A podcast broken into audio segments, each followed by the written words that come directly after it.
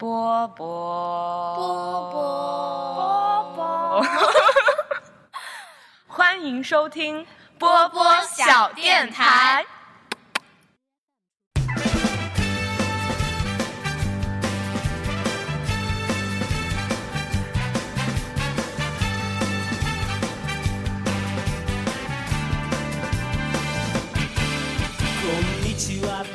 电台我波波，人软话很多。好，Hello，大家好，欢迎收听本期的天台二锅头。本期我们邀请来了声音非常洪亮、语速非常适中的公公田，请他来我们节目，请他做一下自我介绍。虽然我已经介绍过了。Hello，大家好，我是公公田。然后我最近正在练习说话放慢语速，以及说话声音放大，所以这一期我会努力的保持这样的说话节奏。如果没有保持下来，也请你们忘记。好，谢谢大家。没 没有任何卵用。嗯，大家好，我是今天想给大家分享一个成年人的非常尴尬的一种体验的上上。今天我们聊一下我们成年人的体检是一个什么样的过程，是一个什么样的感受。也是因为我觉得提到这个话题的时候，我问了一下周围的人，好像为什么我没有找到共鸣？我以为大家会很有共鸣这个话题，结果搞得半天就我一个人很有自己的共鸣。但是，anyway，反正就定了这个话题，就要录这个话题。嗯，我不知道你们最近有没有什么体检的经历，但是因为我觉得好像我们这边是因为上半年疫情的原因，所以很多单位企业的体检全部都压在了下半年，导致下半年体检非常的集中。然后我大概是上，哎，是上上周吧，我已经忘了。然后就是呃，单位要安要安排有一个体检，然后就先是线上预约，然后就去了。然后要求的是去之前你是不能喝任何的呃水，一滴水就不不知道是不是一滴水都不可以，反正就不能喝水，然后也不能吃任何东西，一定要保持空腹的状态。然后穿的什么非常宽松，然后就去那个院区。然后去了之后，我就觉得，嗯，人还蛮多的。反正我当时拿那个表去了之后，就发现全部都是人。我不知道你们体检，哎，你你体你当时体检的时候也是这种线上预约的流程吗？嗯，让我来想一想，因为就是其实你最开始说要聊体检这个话题的时候，我以为你是想聊。就是成年人由体检而得出来的，就是自己逐渐感觉到自己到了变老的心酸。后面会有，啊，所以我提前把你的 parts 给越过了，是吗？越到前面来了。嗯，呃、对。因为我对体检，因为我自己体检的话比较频繁，是比较频繁集中在。呃，去年秋招的时候，因为去年秋秋招，我们当时有一些公司，它是要求你拿了体检报告之后，他才会去给你发正式的 offer。然后像我有一些同学，他们是去体制内的，他们就会去做那种比较细致的体检。然后如果你体检哪一项有问题，他也不会给你发 offer，他还需要你再去复检一遍，就是百分之百确认你的身体健康了，才允许你入职。啊，所以。就是我对体检，就是好像比较集中的有这种感觉，好像是在去年的时候。然后你说今年我没有体检呢？今年好像是七月份的时候，当时做了一个入职的体检，但呃，因为我一直面的都是那种比较，并不是偏体制内的公司，所以像体哦体制内有没有体体制内有公司吗？其实我一直面的都是那种像就是民企之类的，所以这些公司一般体检都是在。一些就是非医院，而是在一些跟体检机构进行合作。这里、嗯这里不是软广啊，就是比较是就是去过的一个叫什么北京的叫每年，还有慈铭，这些都是那种比较呃品牌上的一些连锁的体检机构吧。然后哦，像这些。体检机构一般都是都是去预约就好了，就是你预约一个时间去就好了。但就是我自己的一个感受，就是我感觉像民企的一些就是入职体检就不会非常的严格。他体检的就我们俩刚刚不是也聊了一下有哪些体检项目嘛？就感觉很多体检项目不会很细，就是差不多就、就得了，就就是那种比较常规的那一些。对，然后。嗯然后我最近其实，哎哎，算了，那个等到后面那一盘再说。但是我觉得我这次体检跟之前那一次区别还是很大的。我之前最开始也做了一个入职体检，然后那个医院我我就不说是哪个医院了，就大概是我们现在我所在这个区的一个医院。进去之后就是那个非常的阴暗，我感觉那个椅子都要晃晃着晃着都要掉了。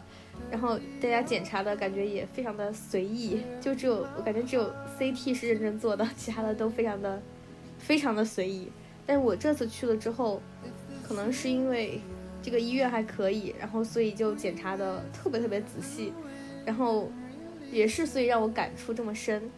然后首先我们就是按照体检这个大概的部分来分趴，然后让我觉得能够让我自己会有点沮丧，然后并且感受到我的身体实在是我没有认真的去保养的一趴，就是在那个嗯，我比较害怕的视力、体重、身高 这一趴。等一下，等一下，我先打断一下。哎，你记得我们当时本科毕业的时候，不的不是有那种毕业体检吗？啊，对对对对，嗯，然后当时在校医院体检就需要排特别长的队，是的然后我，印象特别深刻。当时我们一群好像四五个人、五六个人，然后体检出来，有的人心率过快，有的人心率过慢。我后来想，我们大家都到底是有多么不健康，还是说其实心率这个因素本来它的浮动浮动可能性就比较大？因为每次其实你看体检报告，大多数你也看不懂嘛，然后你看到一个异常，你就很慌张。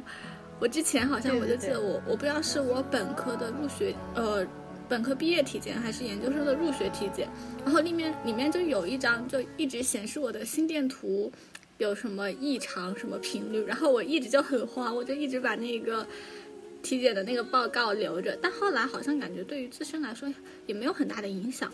后来我就练就了一个本领，我就根本就不看那个体检报告上面他写的异常情况，我就看这个医生的那个表情。如果他给你体检完，看到这个报告，他的表情是那种，就是提醒你，哎，你要注意一点。我就觉得，嗯，这个事情可能得注意一点，不然的话就就那样吧，就过去吧，就好像其实那些异常好像都是在可以接受的范围内。就就我觉得这一点还蛮神奇的，就是怎么样去看待那个体检报告上的各种乱七八糟的异常。嗯，但但是我觉得，但是我觉得医生的话，我觉得因为他们见过太多的大风大浪，就是可能你的这点异常也是有一点小问题，但是在他那儿就不是问题，他们中眼中的异常可能就是需要大到就是比较危及你健康才能叫异常。哎，我也不知道医生们怎么想，反正我去检查视力呀、血压呀时候、身高体重的时候，我就。反正因为我个人可能因为我视力确实不太行，然后体重最近增的又比较厉害，身高也不太高，然后我就很不想做这种东西。然后让我觉得尴尬的是，我们那个我们那个检查的那个房间，它是一个大房间，然后分为两条队。然后它那个首先你进去先测身高体重，然后那个体重的那个秤和那个表盘就是面向，就是正对着大门口，就是每一个。在你后面那一串检查的人都能够看着你上那个秤，然后看着你的那个身高体重，啪在上面显示，然后所有人都可以看着你，然后你就觉得哇，真的是内心非常的，就是没有很开心的样子。特别是看到我的体重增长了五六斤，然后我的身高还是没有任何变化，甚至比我以前测的隐隐有下降的趋势，然后我整个人都非常的不开心。反正就是，所以现在体重是多少？呃，这个话题我们就下次再聊。等我们聊减肥趴的时候再聊这个，好不好？OK。让我比较欣慰的是，我问了一下我周围的朋友们，有人增肥了二十多斤，有人增肥了十斤。相对来说，我还是有点欣慰和开心，因为感觉周围的人也没有闲着，大家都是在增肥，然后内心就觉得还是可以。嗯然后检测完身高体重就去检测血血压什么的。我哎，觉得还好你能不能让我，你能不能给我抛一些问题？啊？我感觉你一个人要顺便把所有的这些流程 Q 完。你就是一个调调节气氛的。我就是在这儿来默默听您的体检尴尬经历的是吗？我服了。嗯啊，等一下，嗯，然后就这样谈我的身高体重。宫田，你呢？你的身高体重有什么喜讯？你这也太生硬了。嗯，其实身高体重趴，我会印象比较深刻的一点就是，感觉第一个就是之前在学校体检的时候嘛，不是那个身高体重，就身高的部分需要脱鞋子嘛。然后我感觉就会比较哎就是尴尬，这一点就是因为是的，第一点就是因为嗯之前去体检看身高的时候，你就会发现有人把鞋子脱了之后，就是房间里面就会充斥着奇怪的味道。然后第二点就是之前就是把鞋子脱了之后，你就会大家看到大家穿着各式各样的袜子，然后。你就会看到破的袜子，已经滑到脚底的袜子，就会想啊，这些人精致表面的背后，原来袜子已经滑到鞋底了，或者说这些人精致表面的背后，原来他的袜子已经破了两个洞了。哇，这个真的很尴尬。所以导致我以后在每次出去体检之前，我都会先检查我有没有穿一双稍微新一点的袜子，对，至少保持我内外的一致性。然后这个是我对当时检查身高体重的一个印象。不过好像也只有在学校的时候，因为学校比较尴尬的点就在于，就我们学校一般学校都会有入学体检跟毕业体检嘛，然后每次的体检都是以院系来划分的，就每次大家可能都是一个院一起去，然后大家都会去分片排队，所以你的前后左右的。人基本上全部都是你的同学跟你的熟人，然后这个时候就会有些许的尴尬。然后，但其实后来去，像我现在上班之后去体检中心体检就还好，因为体检中心就现在，哎，我我当时我也是上班之后才知道，因为我们当时就前两天。公司发了那个体检的通知嘛，就说可以在这个时间段去任意的一个时间段去预约那样的一个体检。我当时就以为公司的体检也是跟学校一样，就是公司会组织大家一起集中去体检。但后来嗯上班的已经上班很久的同事告诉我，好像公司的体检都是可以自己单独去的，自己单独约时间。我就觉得这一点的设计就极其的人性化，比学校人性化多了。不过应该也是因为学校的体检它本来不是一个常规项目嘛，就可能只有在集中体检的时候才会去开一些特定的体检的项目。然后这个是我觉得现在来公司之后体检改良的特别多的一个点。然后第二个就是想说跟身高有关的，就是特别想吐槽的，就是我感觉不同的体检机构，甚至是同一个体检的，就像我们学校校医院。你去的时间不同，你的身高永远永远没有一个稳定的身高，而且上下变化的幅度还极其的大，而且它永远量的比你觉比你自己觉得自己要矮很多很多很多很多。是的，明明没有那么矮的，就是他出了问题。每次体检完都是这样的感受，而且他们用的那个东西如果不一样。嗯如果每一个体检医院都矮很多，那是不是我们自己出了问题？没有自己的身高预估过高。是早上会去抽，呃，你的早上起来你的身高会抽抽，会收缩一下，不是你的问题，是时间的问题，是天气的问题，就是跟自己没有关系，本来就很高。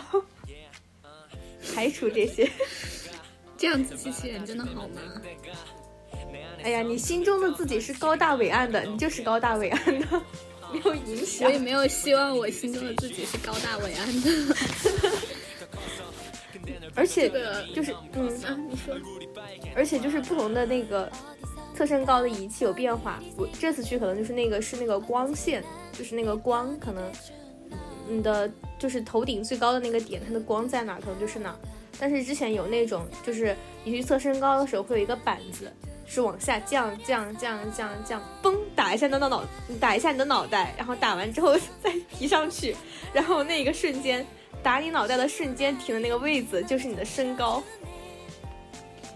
就是我特别烦这个。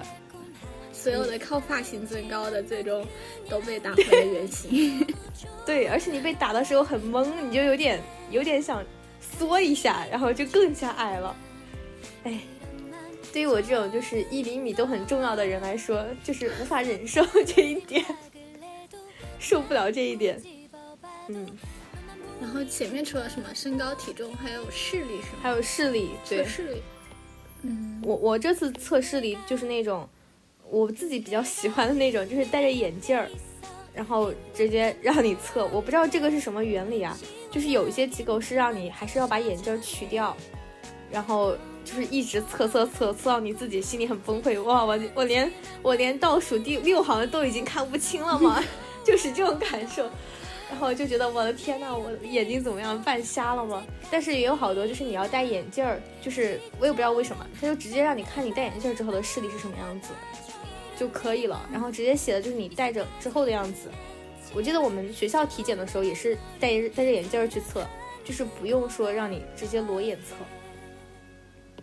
因为，因为如果我我猜测是不是这个原因，就是如果你上班的机构，就是没有要求说必须是你的真实视力，就是不戴眼镜的视力达到多少的时候，只要你确保你戴着眼镜。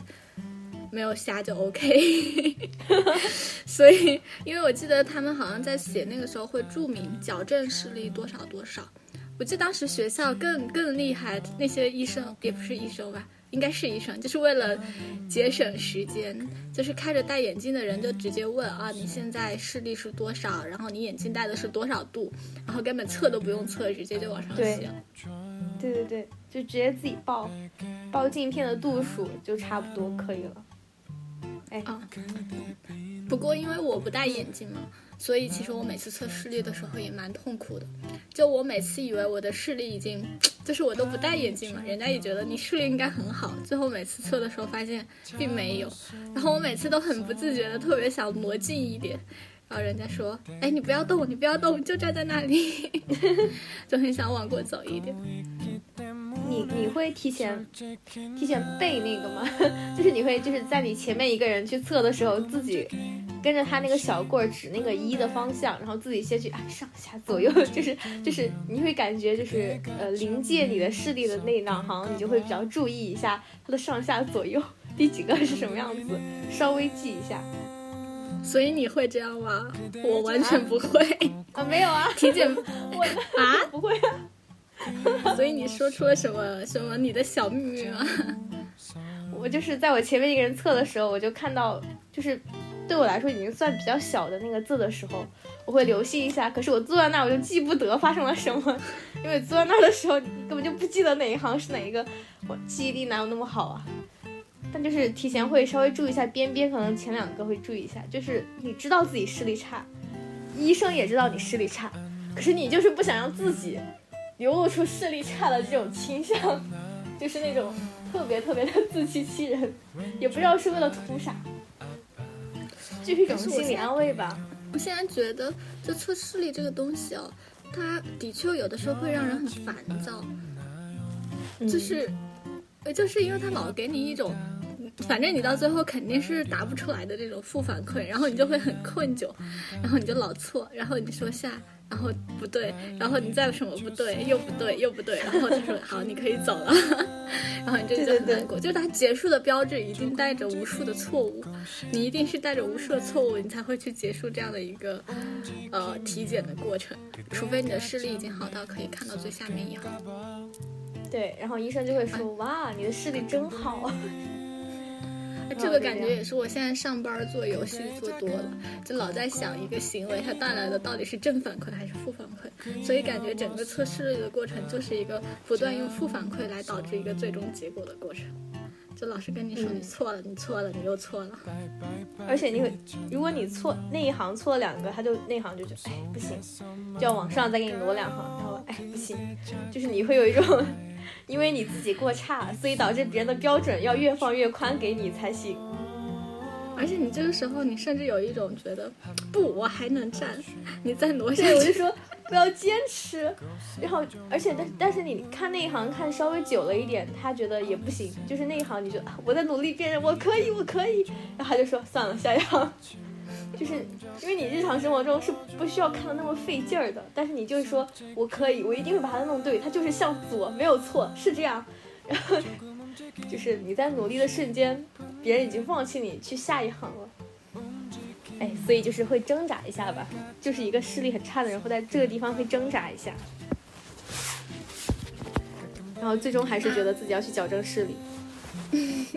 你你你干嘛？你要你要你要去做近视眼手术吗？我我有点想做了，我打算我打算明年春天或秋天去把眼近视眼给它做掉，因为我最近我上周摔了两次，我都已经不想说话了，然后脑袋砸玻璃门上。把眼眶都砸肿了一次，还有一次是走在路上 摔了一跤。你平常出门不戴眼镜吗？你为什么会砸？就是因为 就是因为我戴眼镜儿，就是那天不是下雨吗？我们这边很冷，室外气温很冷。然后我戴眼镜，但是我又戴口罩，然后就是有那种白色的雾气在你眼镜的下半部分积满了。然后我们那个玻璃门就是。时而开，时而不开。但那天我眼镜有很，就是右边有很多雾气，我就以为它开了，就是又很急，就匆匆忙忙一上去，咣，就脑脑门直接砸那个玻璃门上，瞬间眼眶那块就肿了，然 后我整个人都不好了。我旁边的人说：“这个人怕不是个瞎子。”他说：“你疼不疼啊？”我说：“还好还好，但是我已经疼到不行了，疼疼死我了。”后面就是有一次戴戴那个隐形眼镜可不可以？我现在戴隐形可以，但是我日常有时候懒得戴隐形，感觉没有那么方便。但是我后面买了一个神器，就是防雾的眼镜布，就是你一擦，你不管什么水蒸气什么都不会，内外温度大都不会让眼镜起白雾，就好很多。还有就是我自己走路的时候要 注意一下那个门框，不要那么随意。后面还有一次就是，有有有神器，我跟我们寝室，呃不不是，什么我们寝室，我跟我们办公室。我我给我们办公室三个人以上推荐了之后，他们纷纷买了，就是就是还是有一种我在哪都有一种干销售和安利的潜质在。真的，我们办公室现在人手一盒，就戴眼镜的人说明你们办公室人手都戴着，呃，每个人都戴着眼镜，就蛮多戴眼镜的。就是你一擦的话，你一天就不需要防雾，吃早饭也不用担心。就是这个神器，我发现了之后，我觉得还不错。给我的生活带来了便捷，莫名其妙变成了安利广告，所以我自己还是 还是想把那个做一下。我妈本来没有那么坚定的信心，说你必须现在要做，她觉得可以不用那么着急。我跟她说我一个星期之内连续摔了两跤之后，她就说你去做吧，明天你就做。就感觉我的人生已经受到了威胁，安全已经受到了威胁，太危险了。养了一个傻子。对，他有次是走在路上，是一脚跪在那个很粗糙的那个水泥地面上，呲了一块，导致我的膝盖到现在还贴了一块很大的胶带。哎，不知道，反正就很难吧。那个星期的时候很难，撞还摔了两次，无话可说，无话可说。哎，就就尽量去矫正一下自己视力。嗯嗯，然后我进入下一趴，你的体检。那下一趴，下一趴就讲到体检中非常让人尴尬的一些点。嗯，就是我知道有一些有一些体检项目，它是一定会分男女的，就是有一些 有一些，就是有一些只能怎么了？没有，你说特别尴尬的点，我想到我们当时体检发现的一个事情。你说。当时不是要取尿吗？然 后我一个室友好不容易去上厕所，然后把尿取出来了，端着那个小杯。我不知道你们印象，就有的校医院里面就做的没有那么好，像有的地方它取尿之后，它会让你放到一个试管里面，然后正好有一个塞子不会泼掉。然后当时我们小医院就是给一个人发的那种，像那种。量杯的那种小杯子，然后你自己就拿着杯子接，然后也没有盖子，然后当时校医院人又特别多，然后因为好像毕业体检还是入学体检吧，然后他出来一不小心被别人撞了，然后泼了，然后我们所有人都体检完了，我说去吃饭吗？他说不行，我要再憋会儿尿，因为他说他一次性上厕所上完了，然后实在是没有尿。然后又被别人打破了。你知道最后这个事情怎么解决的吗？嗯，最后他借了借了我另外一个室友的尿，是吗？我 要笑到这个东西是，这个东西是可以借的吗？我当然是不可以的呀，但是医生也分不清楚谁是谁的尿啊。只要大家没有问题，那其实就还好。可能医生应该也不会去做检测，一个个去对应吧。所以刚刚说这个我，你说尴尬的事情，我笑死了。因为上次我们去吃饭，就是现在毕业了之后，就前两天我们去天津室友一起吃饭，还聊到这个事情，就说就 A 室友说 B 室友与他有大恩，我们问什么大恩，他说借尿之恩，借尿之恩，笑到爆炸，过过于妙了，这这个真的是什什么乐乐于助人吗？我我已经没有办法去形容。感觉我们这次聊的是一个很有味道的电台，我服了。我没有想到，就是人与人之间的温暖会到这个地步，也是超出了我的预期。太妙了！每次就是做尿检的时候憋尿真的很尴尬，你就很不想上厕所。然后如果你一直憋不出来，那边医生还一直问你啊，你想不想？想不想那个呀？你想不想撒尿啊？你想不想撒尿？他们可能想早点把你解决掉，然后他就可以照照顾下一个病人。然后我记得之前有一次，我们当时也是体检，因为好像是做 B 超要空腹嘛，不能喝水，不能吃饭。然后所以做尿检的时候，总是有几个人总是不想，就是没有尿意。然后他就会说：“你赶快去把 B 超做了，做完然后疯狂喝水，你就可以了。”但其实我觉得这种疯狂喝水的那个，可能不是那种最尿最原始的样子，就是你疯狂灌水的时候，你的尿就会被稀释掉。对，什么尿最原始的样子这种词你是怎么想出来的？我觉得，哎，我为什么这一期电台感觉特别有味道？没事。体检是这个样子，会有这种味道。嗯，你说的是有道理的。嗯，因为我刚刚听你说到还有什么大便检查，但是我没有做过。我感觉整个体检里面，让我觉得最好笑、最尴尬以及最无助的就是尿检。对对对，就是它会有一栏是呃血检、呃尿检和便检。然后就像你说的，然后之后还会有彩超，彩超有一些是需要你去嗯憋尿的，所以说，但你又不能吃东西，而且就像你说的，我们那个体检是要求你不能去，最好是不要喝了东西、吃了东西，然后再去做尿检和便检，就是便检可能就是吃了东西 不太方便，就是可能也是有 什么杂物，说怎么这么恶心说的，然后。尿尿检呢，就是跟你说的一样，就是你喝了一些东西之后，确实会有稀释的作用，就是也是可能不太准确。要求的是什么原尿，可能。哎，我不知道那个专业词汇是什么。然后就是这个样子，然后就很为难人，就是你也不吃不喝，你又非要要不让你吃喝，要你拉撒，就非常的痛苦。然后，所以你做过便检吗？我很好奇便检到底是怎么取样的。这样这么好奇，那我就跟你聊一聊。就是因为我以前也没有做过，我哪知道会有这个东西。然后我之前看到血检，我说嗯还蛮简单，然后去做了之后出来尿检，我就等待一下酝酿一下尿意，然后然后然后说，我以为就是做尿检的同时可以把便检做了，就是他们都会给你一个。那尿检它会有一个那个，就是你说的那个小的像量杯一样的，带着一个手柄的那个取的那个容小容器，然后会给你一个试管，不是试管，就是那种像试管一样，但是带带那个盖儿的那种。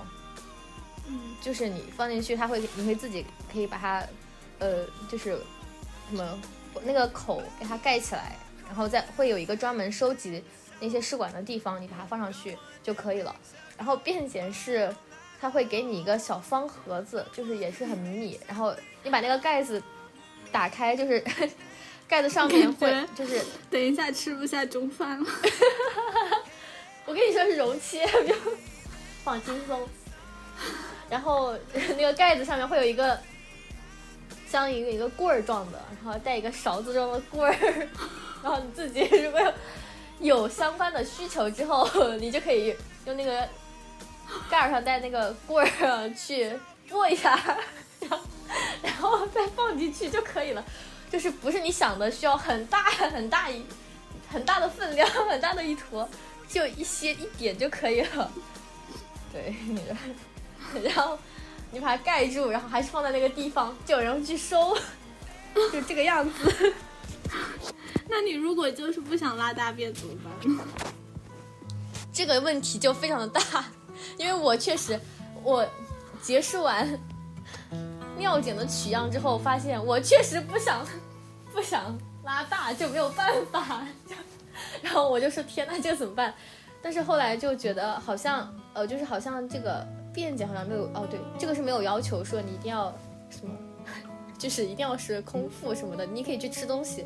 所以你可以先把尿检做完之后，你去再做别的，就把你需要餐前做的项目都做完，然后你再狂吃狂喝，最好去喝一些冷的东西，就是喝一些冷的东西，吃一些，就是就感觉平时早餐你吃的不太，就是不是喝就是冷的东西吃了之后，你就可能肚子有或者会难受，然后一会儿你再去就可以了，就是这个应该可以用食物推助一下。对我刚说错了，可以用食物助推一下，就大概这个样子。嗯嗯，没有，我我我以为说，我以为说即使不拉出来也没关系，可以用什么进肛门？偷别人的吗？不是，在肛门里面搅一搅，可能就能沾到。你这个也太恶心了，这个是没有的事情，你在说什么的？你这个有点过于那个了，没有 做不到。我们快点，人家是要成分。并不是你你你这个你这个你这个操作能弄出来什么我我不知道，但是我觉得不是医生们想要的那种材料。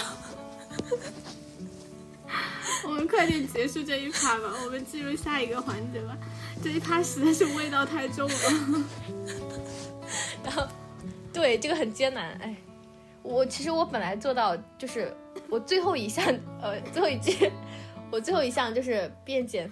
就其他已经做完了，因为我实在是没有相关的原材料，然后我当时就觉得，要不算了，就是直接这一项就不交上去，因为医生也不会盯着你交，就是你自己把它放在一个集中的收集处就行。我说要不算了，自己就这一项别交了。可是我又觉得我怕这个报告不完整，可能会影响什么，然后我就最后就一直等等等等，我等到最后就是时间花那么长的一个，有一部分原因就是因为我要等这个，等自己可以去上厕所。有便意，然后对我我又有一点特别想吐槽，虽然这个是我自己的锅，就是因为呃体检就是姨妈期前后一周都不能去做检查嘛，就是因为就是尿检好像的会影响尿检里面的一些东西嘛。然后我之前是有一次姨妈期过了三天吧，大概还是不足三天，我想应该没有大的事情，我就去了。然后那个体检中心还离我们学校挺远的，然后当时。我也其实，我我哎，我也不知道为啥，是我当时不想撒尿还是怎么样，没有尿意还是怎么样，反正我就怎么跟他们说起来了，然后他们跟我说，那你这次别取样了，然后下次再来吧。后来我就为了这个事情又跑了第二次，就为了去专门去那儿送送送一管尿，我就真的是觉得好烦，就是关于女性在姨妈期之前会影响体检的一些因素。嗯，哦，对对对。哦，我而且是我室友之前也是，他当时面一个那个体制内的单位，然后尿常规就说显示有一个什么什么元素异常，就是不知道是偏高还是偏低，就是反正跟常规不一样。然后他跟他们单位联系，他们联系他们单位就跟他说，你再去补检一次吧。但是你就知道就很尴尬，你知道吧？招聘你的人就是就是你的小部门的那种，他们是那种体。体制内的单位嘛，又不是什么 HR 跟你沟通，就是他的直接上司就跟他沟通说你的尿检不行，你再去做一下吧，就感觉还挺尴尬的聊这个话题。虽然其实这个都是人之常情，只是呃不是都是正常现象，但是感觉在人之常情里聊起来还是觉得蛮蛮奇怪的。然后他又去了医院第二次，就为了送一管尿。怎么千千里送尿经历？哎，就是会有会有这种麻烦在啊。不过整体，不过我其实从嗯，我之后再说吧。就是我有一点，就是还我还蛮佩服医生的。嗯。然后就是除了嗯尿检和便检，还有一个就是给我带来那种全新的体验，就是在检查。全新的体验，我真的是有点懵，那一瞬间脑子嗡嗡的，就是在那个应该算是外科吧，因为我现在因为我自己啊内外科有点分不清，应该算是外科。外科的时候，因为会分男女，好像还会再分一栏是妇科，就是呃可能就是结婚呐，或者是有过一些性经历的女性可以去妇科检查，好像会有那种呃女性的一些其他呃一些部位的一些检查，然后。另外，如果没有的话，就要去另外一个地方。就是这个，好像你要提前，就是跟医生要，呃，说一下，你自己要去在意一下，你是要进哪个房间，因为可能他们使用的一些器材或者检查的一些地方是不一样的，这个可能就是要注意一下。然后，外科分为男女，然后我之前进了一个房间是检查女性外科，是一个中年的一个阿姨，呃，就是一看就是见过了大世面。其实我当时进去之前，我脑子里就完全不知道要检查什么，就是懵的。我不知道需要有哪些，呃，那个什么过程流程。因为我以前以为外科就是检查一下，就是按一下你的肚子啊，然后按一下你的可能你的胸两侧呀这种之类的。结果我进去之后，他就对我说了一句话，就把单子放那儿，把裤子脱了。然后我当时内心想这什么？什么在说什么？然后我当时就愣了一下，我说。我说嗯，内裤也要脱吗？说裤子全脱了，然后背对着我，然后我当时想什么？因为因为确实在医院有一个体验，就是去体检的时候，医生说脱衣服，很多时候意思是全脱，就是 不要留任何一块布料。然后我当时想，这我在想这是要检查什么？后来我才知道，这就是人人听之闻风丧胆的。指检，你 说指检，我我第一次遇到，然后我就嗯按照医生的指示去那么做了，然后我就我我不知道，关键是我不知道检查哪个，我那个时候还没反应过来要检查什么，然后就看他他就自己戴了一个新的手套，然后我就因为我朝向是另外一边，然后他说 对着我，然后我就好尴尬呀我。就是那一瞬间，我真的巨尴尬，超级尴尬，就真的没有经历过这样的事情。然后他好像就会给你涂一个那种，嗯，润滑的像油脂一样的东西，然后在你不注意的时候就戳进去，就猛然捅，然后就觉得天哪，那一瞬间就那脑子就是嗡嗡的，就是非常的，嗯，说不出来，就是捅哪里？全新的体。对呀，就是指检嘛，指检就是，就是也可能也是暴菊，可以这么说，但他会有一些温柔的措施，就会给你抹一些油，不是生酮，然后就，然后涂完之后，他就会非常自然的，然后自己，然后把手套的那手套给你取下来，然后扔在一边，然后就开始在你的那个小单子上开始写写画画，然后你就开始尴尬的自己穿穿起了裤子。然后我当时还有点懵，我说 医生 就是有没有什么问题？因为我不知道说什么，我觉得好尴尬。然后我觉得这个 这个体验真的是让我觉得，哎，几十年人生中从未有之。然后他就说，嗯，还挺好的，没有问题。然后，哎，然后我就出去了。然后我就还是有点不适吧，因为你会觉得，因为他给你涂了很多油，然后你就会觉得，哇天，这个人就是哇迈不开腿呀。反正就。买不到，然后你就觉得，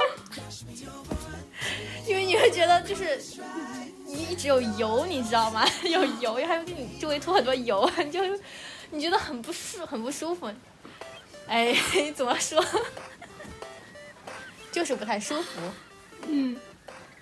后来我知道，就是这个好像就是应该是去检查你的什么直肠壁，就是看你的直肠壁周围有没有什么。就是小肠、大肠还是小肠末端有没有什么什么疙瘩什么之类的，所以他会给你摁一摁。然后，另外就是可能去直接检查看一下有没有痔疮什么的。然后哎我还好啦，然后我就我就呃之前刚好最近我有一个朋友他也要去做体检，然后我回来之后我就跟他讲了我的这个体检的这个经历，然后他就非常的害怕，因为他自己好像就是有一点 痔疮，然后他就觉得我的天，到时候怎么办？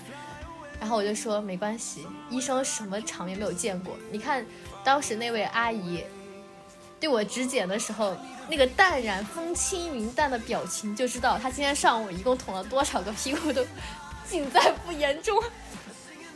对他们来说，你就是一具普通的人体而已，他不过做了自己普通的事情而已，就是不存在还要什么，哎呀，我要先怎么怎么样，就是大家效率都很高，所以我就还蛮佩服，就是我们可能在他们眼中就是一个一个普通的实验的对象，呃，或者是工作对象、工作物品。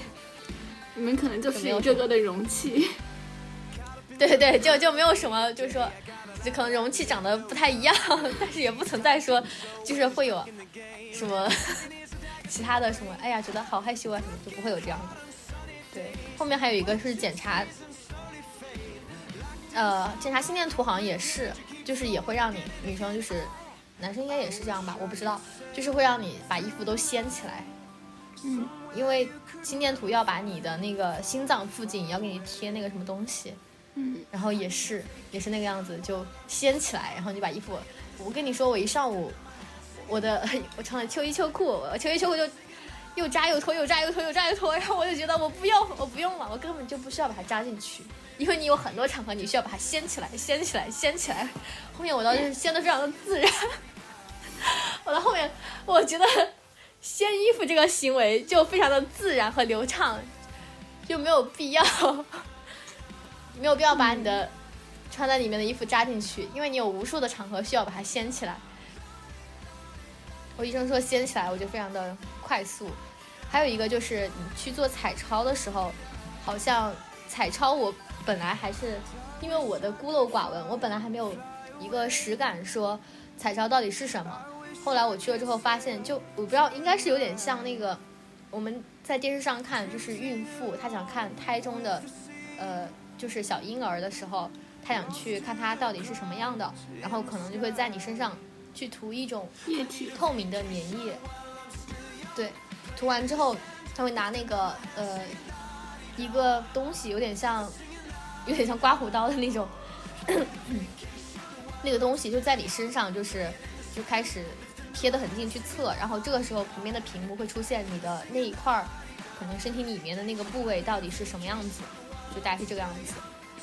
然后那个时候也是医生让那个女护士让你衣服掀起来，然后就掀很高，要掀到你脖子下面，然后下面还要让你稍微再往下，你的裤子什么往往下再挪一挪，然后就躺瘫在那儿，然后整个人都不好了，然后就开始拿一个什么东西往你身上糊那个大片的那个粘液。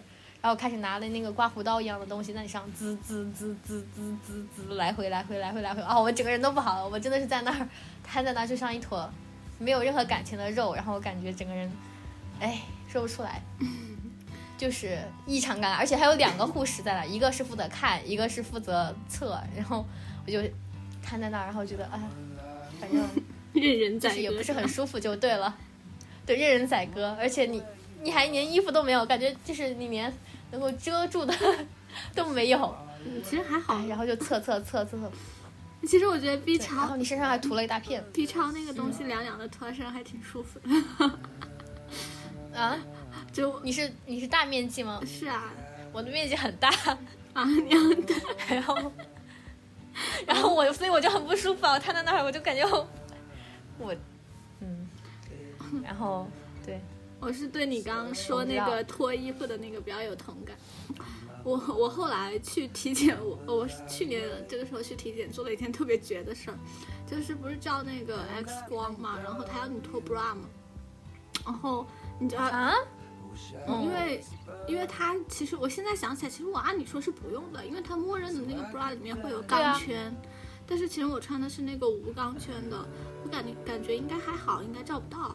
就照照那个胸透，X 光是 CT 吗？就照胸透，X 光是 CT 吗？应该算吧。啊，我分不清。就是你进到我没有脱，嗯，就是你要进到一个房间，然后有一个让你按照它的位置站，然后那个光扫下来，然后它每次都会让我把所有金属之件全部脱掉嘛，然后包括我的项链啊，然后什么的。然后每次我就会跟他说，我把项链含在嘴里，因为我就不想，因为我项链老是只要一脱我就老掉嘛。然后每次他都让我脱 bra，然后那边会有那个换衣间，但是换衣间就会有很多人排队。然后我去年脱完之后，然后做完了我要排队，然后我想到后面，因为我之前体检我就知道要要。要很多去掀衣服的嘛，我就直接做了一件很绝的事情，我就直接把 bra 装我包里，然后我就没有 bra 没有穿 bra 的做完了后面的整个体检，然后我感觉后面每个医生让我掀衣服的时候，他们也表情很绝，嗯，觉得嗯懂行，知道了解，懂行。然后我现在每太绝了，你觉得这个人绝？只要我先，如果是先做那个胸胸透的话。胸套排在前面，我都会在胸套那边把 bra 脱掉，然后装包里就不穿了。因为还好，就每次体检大概都是在偏冬天的时候嘛，反正穿的也比较厚。嗯，对对对。但我上次体检就是让我比较产生不适的是，当时做那个也是 B 超，然后女女女兵区这边就排了特别多的人。后来他就说，呃，女女宾区是什么形容词？呃，就是 澡堂子吗？没有，就是它分男士区和女士区嘛，就它两个对对会分男男生和女生。因为我去的那个体检中心，它可能比较高档嘛，所以他就写男宾区和女宾区。看起来宾区，就是宾客的很像澡堂客人那种。嗯，然后，然后他当时女宾区这边就排了特别多的人，他就说啊那边。空出来一个，但他也没有具体说哪儿空出来一个，他就说那边现在没有人排队，要不我就是分一波人去那边。我说 OK，然后我就跟另外一个女生去了那边，然后发现那边是男宾区，然后后来那边就是男男的医生嘛，就是他给你去做 B 超，就是你说那一系列的过程，就给你涂那个润滑液，然后去照 B 超。反正我刚进去的时候还是会有一点心里不适，就觉得不太舒服。但哎，做完之后也还好，因为因为之前老看到什么体检性骚扰嘛，后来发现，其实对于大多数来医生来说，你只是一坨肉而已，就不要想太多，就是这种情况都是小少数的情况。对，嗯，对，毕竟有一些那个，你想以后妇产科医生很多也是有的也是男生啊，嗯，是吧？对对啊，就很多手术。都是男生男医生操刀，特别是涉及一些外科手术，就是那个时候你全身上下啥都不能穿的。我想到，然后就是之前来过我们电台的小璇嘛，他不是一个医生嘛，然后他之前好像有一段时间在。男外科那边待过 上班，就是因为他们在医院，就是像他们现在学生嘛，就经常会轮岗，就是各个科室让你跟着，就是你也不要做主要的事情，就是你跟着进手术室啊摸一摸。然后他说他之前有很大一部分的工作就是帮他的老师做那种术前检查，就是去检查男性的肛门，然后以及。呃，就是主要是下体的各个部位是否正常，是否方便那个，就是手术或者什么的。后呃，我我我对我就问他，因为他之前应该就是也没有什么，就是就是我就会问他，你会觉得尴尬吗？他说没有啊，感觉就摸多了，感觉就是一坨肉啊，各种各样的奇奇怪怪的肉。然后我感觉其实对于医生来说就还挺正常的，嗯，就是。医生对于我们这些各种情况都是小巫见大巫，然后还有你刚刚说的那个指检，其实我我到现在还没有碰到过真正的指检，就我每次去做那种父爱的话。我感觉那些医生都挺敷衍了事的，就是我觉得你碰到那个医生还属于挺尽职尽责的，至少他每一个都捅一捅。但是像我现在基本上所有的体检有父爱，就是他会问，他会直接以口头的方式问，就你有没有痔疮，然后你有没有什么一些那个，但他根本就不做。对，然后你咋回他就咋写，因为他可能觉得你的公司也不是很介意这些吧。哦。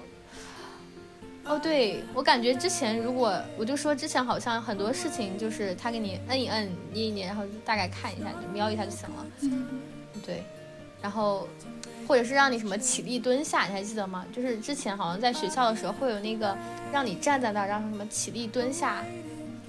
我不知道这个是为了检查什么什么腿脚好不好吗？然后 然后就不会有这种真的真正的去指检的。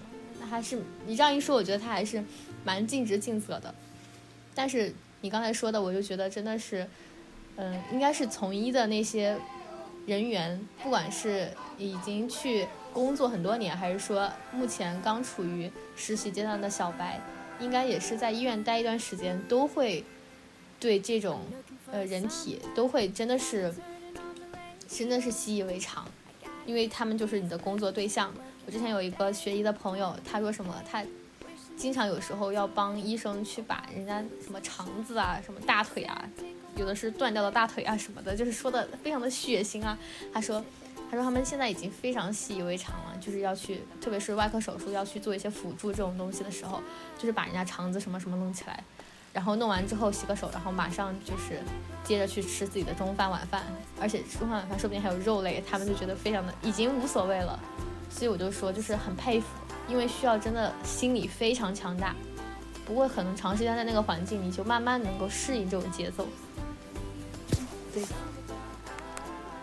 要不然就感觉哇，真的是我们可能就是这种，还是比较门外门外门外汉的这种，听起来还是比较觉得天呐，好可怕，怎么怎么样，就是有点大惊小怪。但其实，在别人看来就是非常的 easy，非常的普通，嗯，对。哎，但是这但是那个有，但是 质检的经历还是让我觉得背脊一凉，还是会有一些对我们这种被体检的人来说，可能有一些方面自己还是有点 有点小尴尬，嗯，还是会有一丢丢啦。然后后面就是有一个最后我最后检查的就是 CT，我觉得你刚才说的是什么 X 光要把你的 bra 脱掉什么的。但是我去做 CT 的时候，我发现就我觉得是不是不是一个东西啊？就应该不是，应该就是 CT，CT 就是把你躺躺在一个哦不是，那就完全上啊，把你推进呃推进那个舱里面，然后再把你弄出来。嗯，X 光它是有一个单独的房间，然后嗯对，然后一般医生都不会进去，因为就是像我最近没有去做体检，也是因为他们说其实就是 X 光。就是照多了对人体不是很好，所以半年内其实尽量保证只有一次照 X 光的那个经历会好一点。所以像我们之前的那些体检单位，就是如果你有一份成熟的体检报告，而且是在半年之内的，你就可以不用再去做体检了，直接去把那个新的体检报旧的体检报告交上去就好了。就是因为 X 光前照多了对身体是有损害的。嗯。它是一种辐射，是吧？就像很多孕妇啊什么，有些东西不能做。对对对，嗯嗯，差不多。然后我们体，反正我现在已经体检做完了，但是我现在结果还没有出来。我觉得做体检嘛，就是一个比较，嗯，怎么说，就是有会让人有一种自欺欺人的感觉，就是你觉得做事为了你的健康着想。但是你同时有有时候会有一点点害怕，因为你会觉得万一检查出来了什么，就是自己心里会很不舒服。但是你又觉得万一检查你检就是你不去检查而错过了什么，你身体中的隐患又觉得很有危险。对，就是我会有这样的一种想法。就是我目前还没拿到报告，我还是有一点点担心会不会哪个指数不太正常，就是有点不想看到，不要告诉我那种感觉。但我上次去做体检，然后我们做完，除了血检、尿检以外，其余的都是现场出结果的嘛。然后他当时给我出了一个体检报告，就是有三个指标不正常，但是我也不知道那三个指标重不重要，所以我就拿着那个去问了一下那边的护士，就说这三个就是因为是入职体检嘛，就会担心会不会影响工作什么的。然后他们就跟我。看了一下，然后说一下，反正就说这两个可能就完全不会影响到什么，然后还有一个什么说有一些什么影响，需要我平常注意一下。但其实事实感觉都好像还好。嗯，我觉得就是从就是我们一般做体检的功能来说，可能一般的是入职啊，或者是公司的组织的一些。有的时候感觉体检你就会比较担心它哪些因素会影响你正常的工作嘛，就是可能不会影响到你的大的健康的。然后像这些的话，其实就看你去的那些公司的严格程度。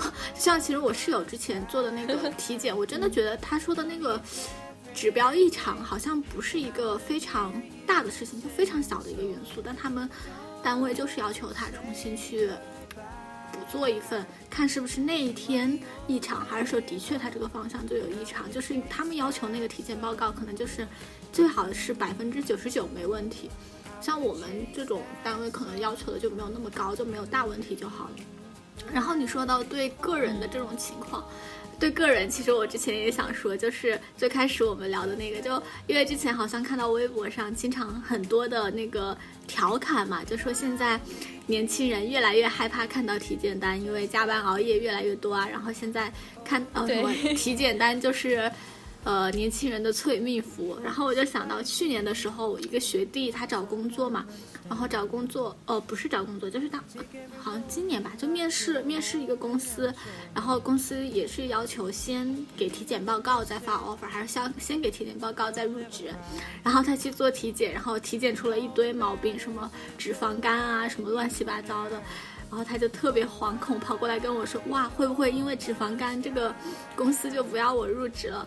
然后他就开始跟我感感叹，怎么自己年纪轻轻就已经开始有了脂肪肝，然后就对这些体检的内容感到越发的，就是惶恐，就很担心。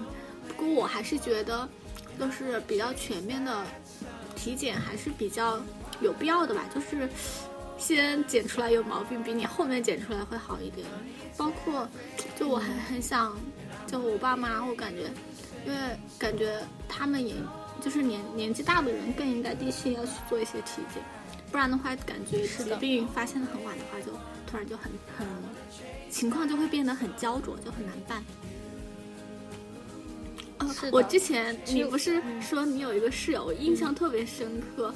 就之前的一个你的一个室友，然后你跟我说，他不管，就是他，你跟他联系，他永远出现的最多的地方，他就是在医院，他不管出现任何毛病，他都会去医院。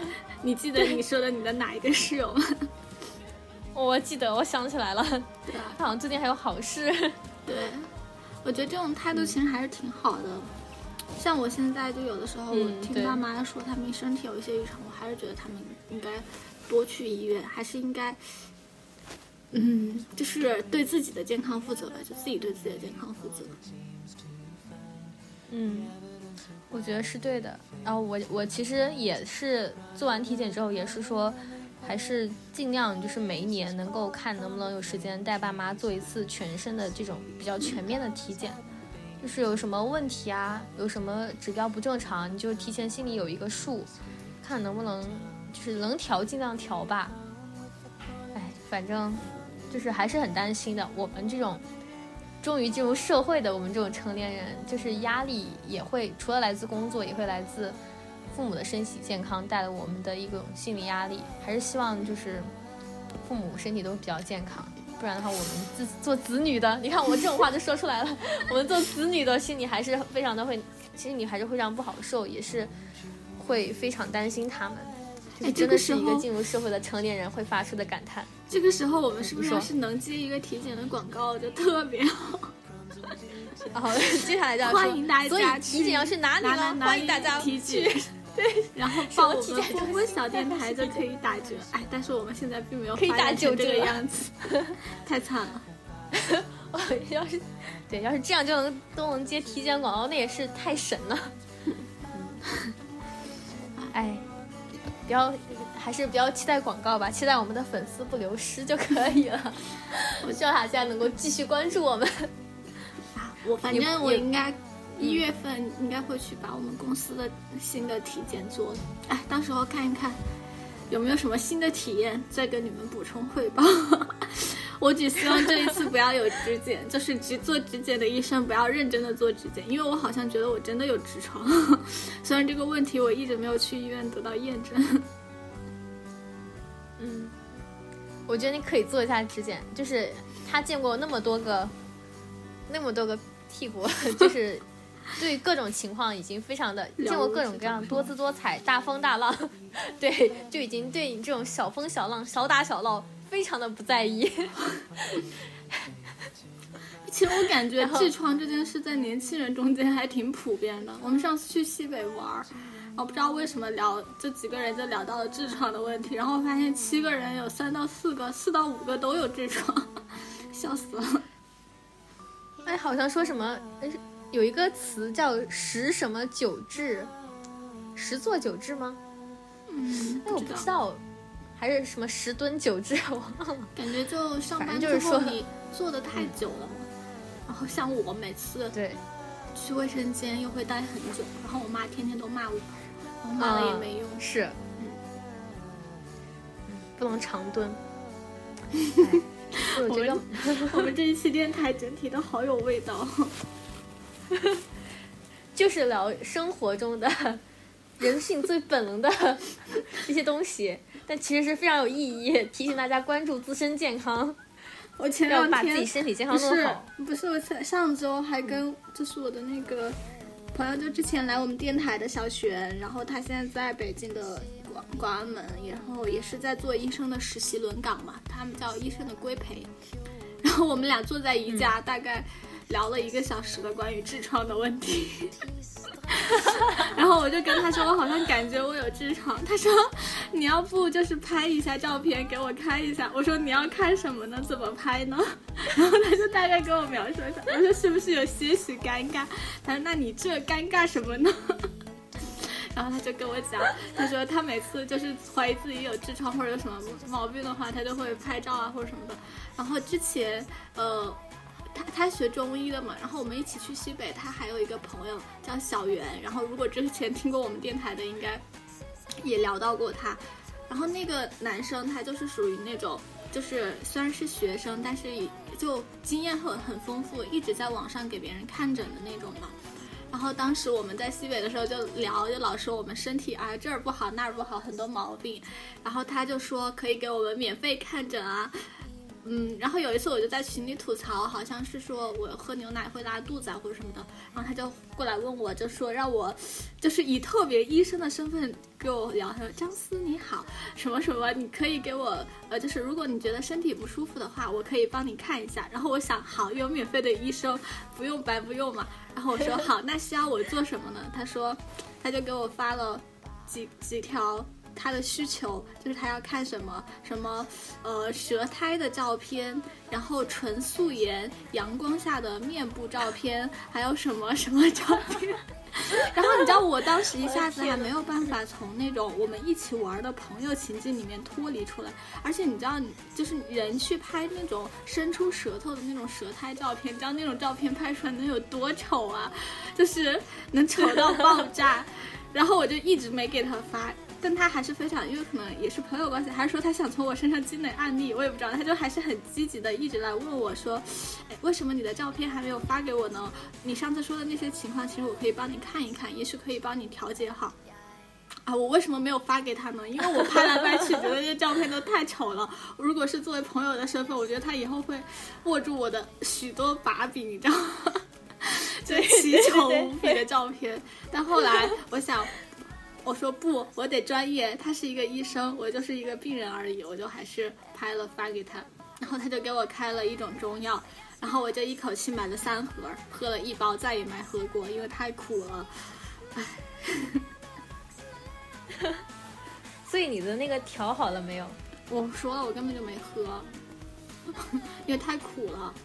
然后后来，因为像他们这种线上问诊，他会需要问你的后续情况嘛。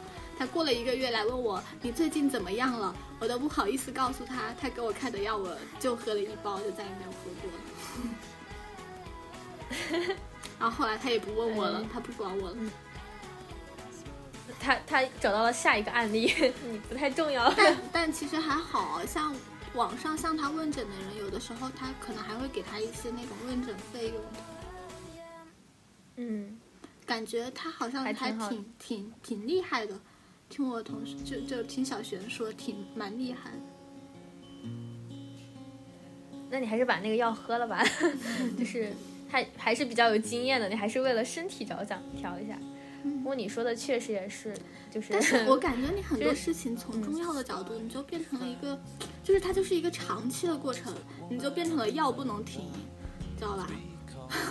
就它就跟吃保健品一样，它只是去帮你做一些内部的调理，然后你就真的就变成药不能停了，然后我就觉得很麻烦，就真的很麻烦。哎，所以这样一说，我觉得 所以我觉得，等我什么时候就真的觉得这种状况已经影响到了我的正常工作生活的时候，我再去真的保持这种持久吃药的习惯。不然的话，我其实觉得日常好像也没有必要，就饮食健康一点，然后做运动。嗯，对对对对，是的。但是你你这种你这句话，如果一个医生回你，可能会说，我上一个病入膏肓的病人之前也是这么说的。病入膏肓不至于，之前也是这么，就是上上一个病重的病人，他之前也是这么跟我说的，就是说，哎，等我再病重一点，我再来吃药。药不能停，药不能停，药不能停，药不能停。那平时还是注意一下保健吧，我已经在考虑买保健了。我向你学习，哎，不是向你学习去跳舞。听说你在跳舞，都震惊到我了。你居然，我感觉你不太像是一个会愿意去。跳半天的人，哎，应该你也是愿意的，只是我没有过多欣赏你的舞姿，是我大意了，是你没有过多欣赏到我的品格。是的，我确实没有欣赏到你的舞姿。行吧，嗯，有机会还是我不跟你说了，我要回去，中午做完饭就去跳舞了。嗯，我下午我要去跳舞的场地去考察一下，我不能输给你们，我要去跳舞。所以体检的结尾以保健和跳舞 结束，以保健和跳舞为主，日常注意一下健康，没有到病入膏肓，没有到病重出现症状，就还是不想喝药。大家都注意一下吧，早早睡早起，保养身体。啊嗯，最后最后想说到这里，最后要不要帮体检弥补一下？虽然体检有许多的尴尬，但是对于身体来说还是比较必须的。而且其实，呃，自己不要想太多就好，就你把它就当做是医生和病人的正常情况就还好。对，对，就是一个信号灯，能够帮助你提前预知一些潜在的危险，还是有好处的。嗯，去做吧。什么叫做还是有好处？是 肯定有好处的。肯定有好处的，对，而且肯定会觉得，哦，我对会更加敬佩。我再分享一个我上次体检中的趣事，我觉得我把那个医生都搞懵了。就是之前小璇跟我说，看能不能长高，可以看那个什么叫做骨骼线还是什么，就是就膝盖这儿有一个什么线有没有闭合，以及我老是觉得我走路的姿势不太对，就是我走路感觉我的小腿特别酸痛。然后上次那个体检中心刚好没什么人，然后我我就错误的觉得那个 X 光线可以去帮我看我的那个骨骼线有没有闭合呀，以及我的腿型是不是有问题。然后我拍完那个 X 光，我就非要求着那个医生帮我的腿再照一下。其实体检里面就没有这个项目。然后然后他说这个部分要自费，我说 OK，我也可以自费。然后而但是他好像自费是。九十五一条腿还没有片子，你知道吗？就是他只能在电脑上显示。如果你要出那种片子的话，就是自己带回家那种片子，还需要再另缴费吗。然后我想了一下，有点贵，我说那我就先照一只腿好了。然后后来那个医生说，我觉得因为我夏天嘛，我穿着短裤，他说我觉得你的腿没什么问题。我说不，我想看一下。第一个我是因为我老真的觉得我走路姿势不对，还是怎么样？就是我老感觉我小腿。经常很容易酸，所以然后我又听小贤的一些解释，他说，因为他学骨伤的嘛，就是专门研究人体的这些骨骼构造的。然后他说，如果你走路姿势不对，然后你膝盖一直长期受力过多，你膝盖就容易磨损、劳损，然后等你老了问题就很大。我想，嗯，这是我关乎我健康的大问题，我一定要研究一下。然后那个医生都被我搞得无语了。他说：“好，你不要照，你就去前台交钱回来照吧。”然后他就过来教我怎么去摆腿的姿势。而且他可能看我过于执着，他其实没有，他就收了我一条腿的钱，他帮我把两条腿都照了。照完之后，然后他就跟我说：“你的骨头特别好，特别正，没有什么问题啊。”我说啊，我说好吧，我说那我经常为什么走路感到小腿酸痛呢？他说一般走路走多了都会感到小腿酸痛。我感觉他们真的是对我已经完全无语了。我说嗯，那好吧，然后我就默默的走掉。然后跟我一起去体检的那个同学在那儿对我极其的无语。然后这个是我觉得上次我体检的时候一个还比较好玩的事情。后来我回来问小轩，小轩说好像 X 光看不到那个什么。骨骼线还是什么的，就是看不到我想要看能不能长高的这个东西，骨缝还是什么，我我忘了。嗯，对，是可以看骨头年龄还是怎么样？啊，就是那个那个那个 X 光看不到。你就别执着了，这个长高的问题不行吗？我不执着了，我 为啥一定要接？其实我执着另外一个原因，我只是想看一下，就是我的呃走路膝盖有没有劳损。对，老觉得自己走路但医生都说，后来我想一想，我平常连高跟鞋都不穿，我觉得我应该不会有腿部的那个变形，应该就是你应该还好，嗯。你回去之后，医生肯定会把你列入今日最难搞的病人之一，列入一下。啊，回去他们说，你知道吗？我今天遇到一个女的，她特别奇葩。你就是 就没有什么东西非要检查腿，啊呃我还问我能不能长高我。想预告一下，我想下期请那个小璇来聊一下，因为他现在在医院的那个急诊嘛，然后他跟我讲他在急诊碰到的一些病例，你才会发现我根本就不奇葩好吗？他接到的都是最奇葩的。先给大家讲一个，我就觉得特别好笑。他跟我他跟我说，他在急诊现在接到了最奇葩的一个案例，就是一个病人被他家人送过来，然后生病的原因是因为严重的营养不良，就是因为很久没有吃东西了，但他们家又不是不能吃东西，最后问出来，你知道原因是什么吗？嗯，就是他一直练气功，他觉得他已经练到了那种炉火纯青的水平，就是升仙了他已经，辟辟谷了是吗？不是就已经他已经辟谷了是吗？